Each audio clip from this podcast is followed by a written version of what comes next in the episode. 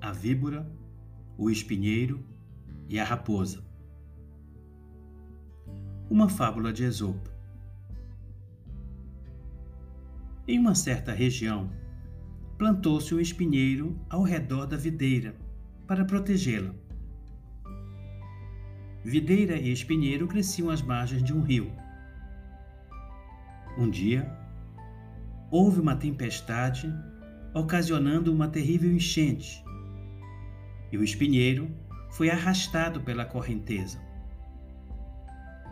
A víbora, que fazia seu ninho naquele espinheiro, foi levada com ele.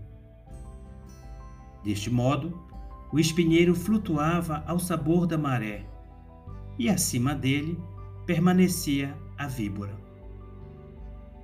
Uma raposa que observava o rio, vendo aquela cena, refletiu: tal navio, tal capitão. Moral da história: assim são as pessoas perversas que se envolvem em negócios malignos.